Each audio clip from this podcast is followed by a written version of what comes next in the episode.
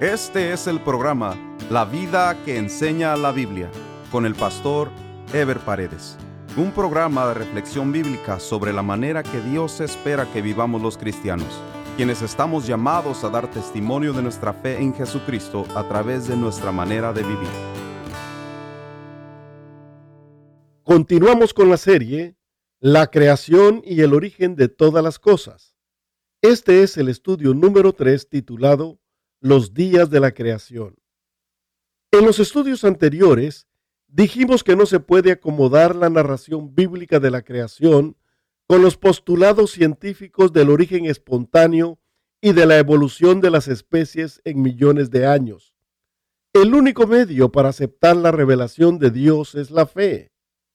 Como dice Hebreos 11:3, por la fe entendemos haber sido constituido el universo por la palabra de Dios, de modo que lo que se ve fue hecho de lo que no se veía.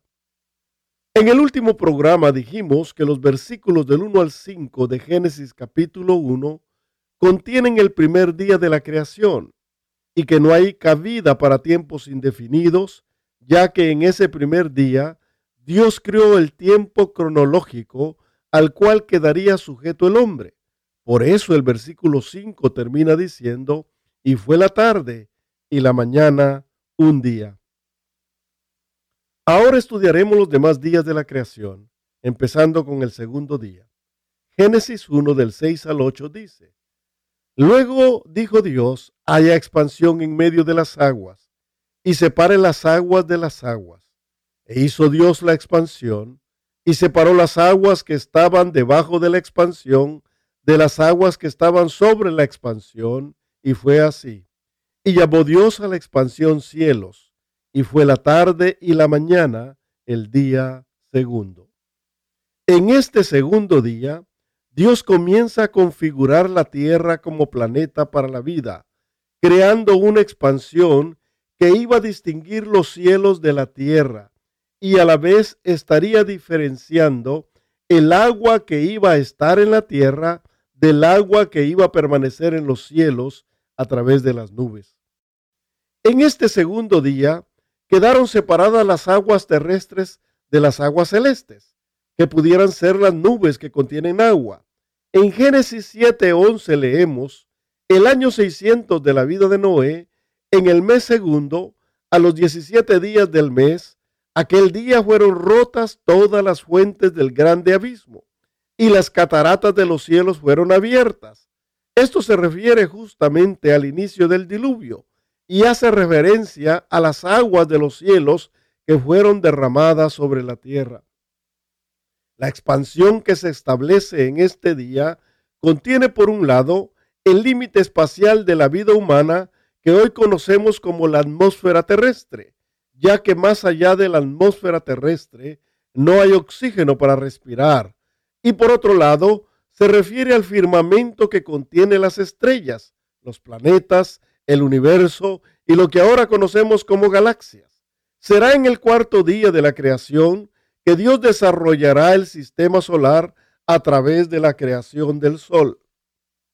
El segundo límite para la vida que Dios establece entonces es el espacio geográfico y espacial, o sea, el área de movimiento físico de los hombres y de los seres vivientes.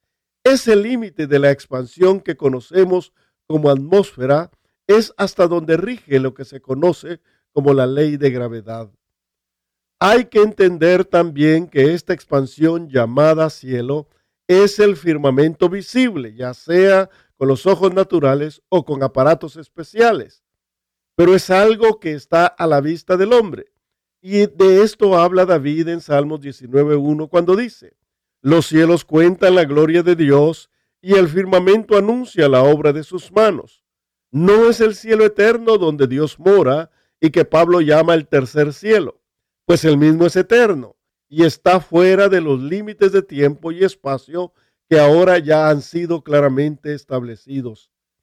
Queda claro entonces que en el primer día Dios hace la materia global para la creación y crea el tiempo cronológico a través de establecer el día de 24 horas, mientras que en el segundo Dios crea el espacio, Pablo menciona ambos límites en Hechos 17:26 cuando dice, y de una sangre ha hecho todo el linaje de los hombres para que habiten sobre la faz de la tierra y les ha prefijado el orden de los tiempos y los límites de su habitación. Génesis 1 del 9 al 13 dice, dijo también Dios, júntense las aguas que están debajo de los cielos en un lugar y descúbrase lo seco. Y fue así. Y llamó Dios a lo seco tierra y a la reunión de las aguas llamó mares. Y vio Dios que era bueno.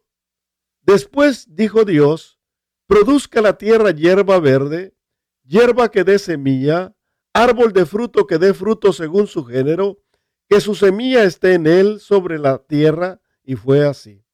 Produjo pues la tierra hierba verde, hierba que da semilla según su naturaleza, y árbol que da fruto, cuya semilla está en él según su género, y vio Dios que era bueno, y fue la tarde y la mañana el día tercero. En este día Dios diferenció las aguas de la superficie seca, creando los mares y la superficie terrestre con toda la vegetación necesaria para su funcionamiento. De esta manera, Dios establece la base para los ecosistemas de vida y el medio ambiente para la vida animal y humana. Lo que conocemos como reino mineral y vegetal son establecidos.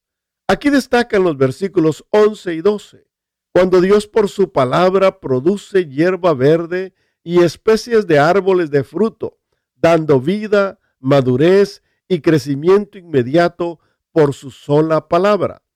Si sostenemos el punto de vista de una creación inmediata y madura de la tierra, como lo declara la Biblia, todas las pruebas científicas de edad de la tierra y de lo que ha permanecido en ella durante mucho tiempo no pueden ser correctas pues la tierra misma parecía haber existido siempre cuando fue creada, ya que la Biblia dice que vio Dios que todo lo que había creado era perfecto. El cuarto día de la creación.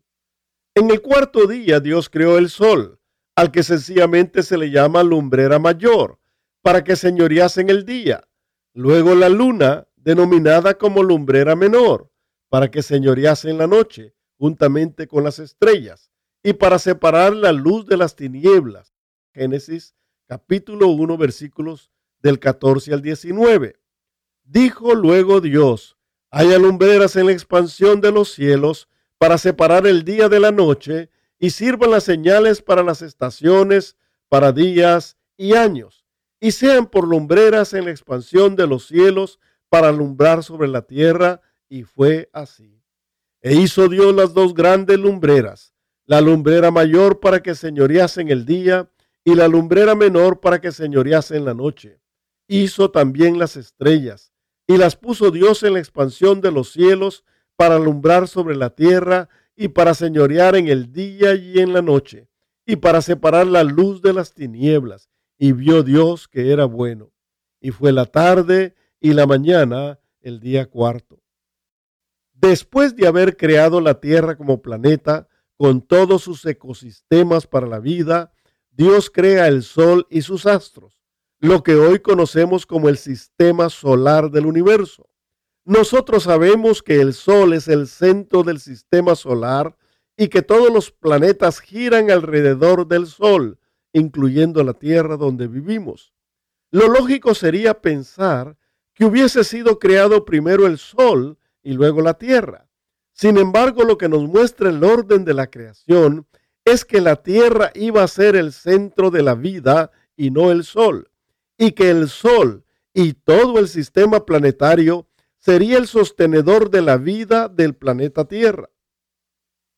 Tanto el sol como la luna y las estrellas, si bien son parte fundamental de lo que hoy conocemos como el sistema solar, su razón de ser o de funcionar es específicamente para beneficio de la creación que se está dando en la tierra. Isaías capítulo 60, versículo 19 dice, refiriéndose al tiempo en que el sol ya no será necesario. Dice, el sol nunca más te servirá de luz para el día, ni el resplandor de la luna te alumbrará, sino que Jehová te será por luz perpetua y el Dios tuyo por tu gloria. Todos los cuerpos celestes surgen subordinados a Dios y para dar cumplimiento a los días, las estaciones y los años que son indispensables para el ciclo de vida, el desarrollo y el trabajo humano. En otras palabras, los astros y las estrellas surgen para sostener la vida terrenal. Los planetas y otros elementos del universo no pueden contener vida, porque los ecosistemas de vida fueron creados únicamente en la Tierra y los cuerpos celestes existen para contribuir al sostenimiento de la vida terrestre. No puede haber vida vegetal, animal o humana en otros planetas, pues estos reinos Dios los estableció exclusivamente en la tierra. Eclesiastés 1.9 dice, ¿qué es lo que fue? Lo mismo que será. ¿Qué es lo que ha sido hecho? Lo mismo que se hará. Y nada hay nuevo debajo del sol. La Biblia desautoriza la adoración a los cuerpos celestes y la astrología, por medio de la cual se otorga a los cuerpos celestes influencia y autoridad sobre la vida humana, como dice claramente Jeremías 10.2. Así dijo Jehová, no aprendáis el camino de las naciones ni de las señales del cielo tengáis temor, aunque las naciones las teman.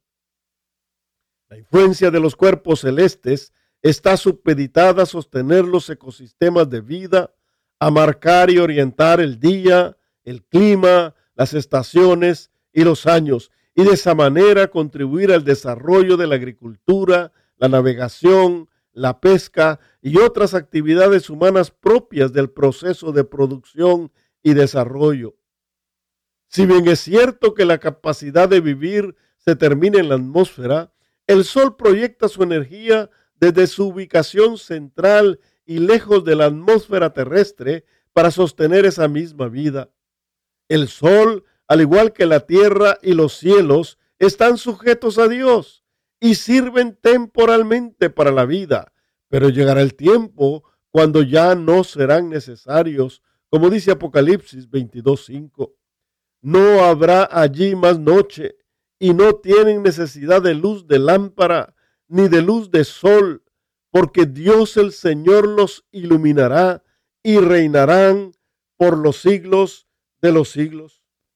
El quinto día de la creación está contenido en Génesis 1 del 20 al 23 y dice, dijo Dios, produzcan las aguas seres vivientes y aves que vuelen sobre la tierra en la abierta expansión de los cielos. Y creó Dios los grandes monstruos marinos y todo ser viviente que se mueve, que las aguas produjeron según su género, y toda ave alada según su especie, y vio Dios que era bueno. Y Dios los bendijo diciendo, fructificad y multiplicaos, y llenad las aguas en los mares, y multiplíquense las aves en la tierra. Y fue la tarde y la mañana el día quinto. En el quinto día son creados los peces del mar y las aves de los cielos, los dos primeros tipos de vida animal acuática a través de los peces y las aves con capacidad de volar en los aires. Más adelante, Dios le daría al hombre señorío sobre todas las criaturas y determinaría que los peces iban a ser para la alimentación humana. Es evidente que ese dominio iba a ser limitado. Las aves de los cielos, por su parte, representan la majestuosidad, el imperio y la belleza de la obra de Dios. El sexto día de la creación. Génesis 1 del 24 al 31. Luego dijo Dios, produzca la tierra seres vivientes según su género, bestias y serpientes y animales de la tierra según su especie. Y fue así. E hizo Dios los animales de la tierra según su género, y ganado según su género, y todo animal que se arrastra sobre la tierra según su especie, y vio Dios que era bueno.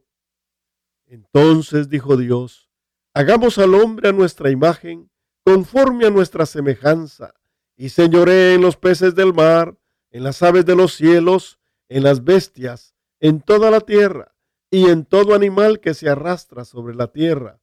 Y creó Dios al hombre a su imagen, A imagen de Dios lo crió, varón y hembra los crió, y los bendijo Dios, y les dijo, fructificad y multiplicaos, llenad la tierra y sojuzgadla, y señoread en los peces del mar, en las aves de los cielos, y en todas las bestias que se mueven sobre la tierra.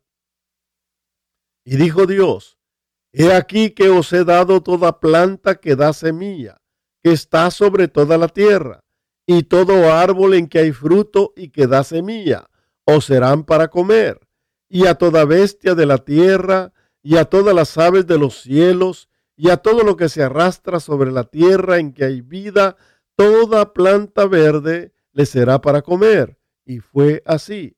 Y vio Dios que todo lo que había hecho, y he aquí que era bueno en gran manera. Y fue la tarde y la mañana el día sexto. Las condiciones para la vida de los seres terrestres estaban dadas. Primero fueron los animales terrestres, luego sería el hombre. De los animales son distinguidas tres categorías. Primero las bestias, como para distinguir a los animales salvajes o que habitarían en montes y selvas. Segundo las serpientes, para determinar a los animales reptiles que básicamente se arrastran sobre la tierra. Y luego se mencionan los animales de la tierra según su especie, lo cual quizás pueda hacer referencia a los animales no salvajes o que nosotros llamamos domésticos.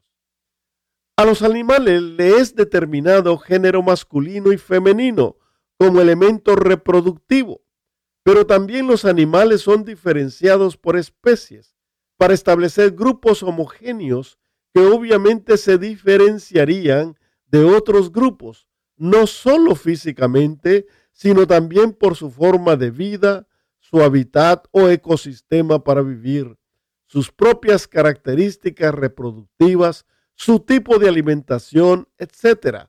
Y también su relación con el hombre, bajo el señorío del cual quedarían sujetos. La obra creativa es concluida en el sexto día, siendo la creación del hombre la culminación de la misma. El relato del versículo 27 indica que la creación del hombre implica los dos géneros de la raza humana, hombre y mujer, varón y hembra, ish e isha en el original hebreo. Aunque ya en el relato detallado de Génesis capítulo 2 del 18 al 23 se especifica el orden de ese proceso, donde el varón es creado primero y luego de su propia costilla es formada la hembra. La obra culminante de la creación iban a ser los seres racionales, los cuales serían creados a imagen y semejanza de Dios, como dice Génesis 2.7, y los que mediante su libre albedrío iban a reconocer la soberanía de Dios el hombre se distinguiría significativamente de los animales, una sola especie, una capacidad racional, una capacidad emocional más desarrollada, una superioridad no solo en forma de vida, sino que tanto los animales como las plantas quedarían supeditadas al mismo. Y lo que es más, tanto las plantas como los animales mismos vendrían a ser útiles para la subsistencia humana. Desde el punto de vista teológico, es imposible y absurdo equiparar a los humanos con los animales como parte de un proceso de evolución, como lo hacen los científicos. También desde el principio quedó claro que Dios hizo al hombre como varón y hembra, por lo que no cabe en la naturaleza humana que Dios creó ningún concepto intermedio ni de género ni de tendencia. Más adelante Dios establece que el resto de la creación quedaría bajo la administración humana. Esto es lo que se conoce como la mayordomía que Dios depositó en nosotros.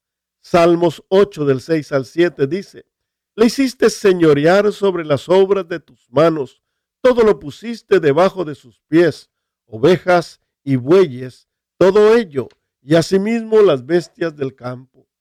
Dios no se desliga de su creación, todo lo contrario, la mayordomía encomendada a las personas queda supeditada a la obediencia a Dios. Es más, la misma es un acto de obediencia. Dios proveyó de sabiduría al hombre y la mujer para desempeñar su tarea Y fuera de esta sabiduría, la administración de los recursos creados sería inapropiada, como efectivamente ha sido históricamente después de la caída en el huerto del Edén. La obra de la creación que nos narra el libro de Génesis es perfectamente clara y completa. No necesita ni adiciones ni acomodamientos, no importa lo que digan los científicos o los teólogos liberales. Los creyentes creemos y vivimos por fe, seguros de nuestro origen y de nuestro destino, sabedores de que tenemos una misión y que nuestra experiencia en esta vida es temporal. Sabemos que esta tierra y estos cielos creados pasarán, pero que habrá un cielo nuevo y una tierra nueva en donde no habrá sol ni luna, porque la gloria de Dios la ilumina y el Cordero es su lumbrera. En el próximo programa estaremos desarrollando el tema La caída del hombre, siempre dentro de la serie La creación y el origen de todas las cosas. Nos vemos en el próximo programa. Dios les bendiga. Este fue el programa La vida que enseña la Biblia con el pastor Ever Paredes. Este programa fue patrocinado por la iglesia La Puerta Abierta, ubicada en Irvine, en el condado de Orange, California. La iglesia La Puerta Abierta transmite uno de sus servicios por YouTube. Si desea ver la transmisión con los mensajes del pastor Ever Paredes, vaya a nuestro sitio de internet, lapuertaabierta.com, y haga clic en transmisión en vivo. O directamente a YouTube y escriba LPA en vivo, los domingos a las 10.30 de la mañana. Si desea mayor información, escriba al correo electrónico info